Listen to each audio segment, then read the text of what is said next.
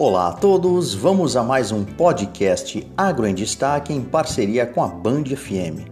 Vamos para mais uma curiosidade do agro, afinal de contas, a utilização dos drones que promovem eficiência no controle biológico de pragas, dentre as quais as lagartas.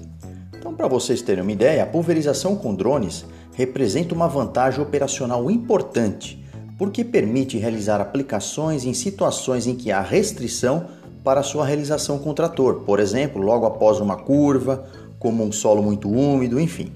Vale destacar que o drone faz parte da nova agricultura digital, de forma a otimizar as operações de manejo, reduzindo seus custos de produção e potencializando a produtividade, como é o caso da aplicação em áreas infestadas por lagartas.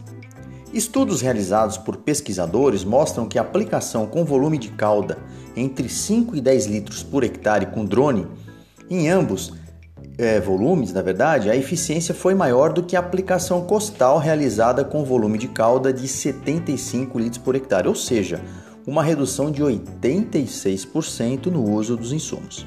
Sempre é bom enfatizar que as pulverizações devem ter como base o monitoramento do clima, a ocorrência de determinada doença ou praga e o estágio de desenvolvimento da cultura.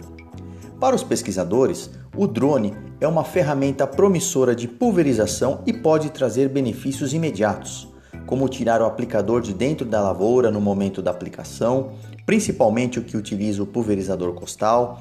Também não causar amassamento da cultura, não depender das condições do solo para entrar na lavoura, utilizar menos água, não utilizar combustíveis fósseis, rapidez de aplicação de pequenas áreas.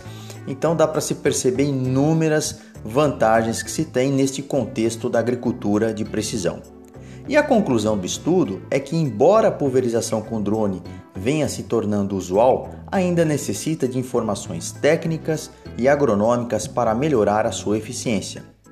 Vale destacar que o objetivo é obter melhorias em gargalos como a autonomia das baterias, o custo dos equipamentos e também da própria operação de pulverização.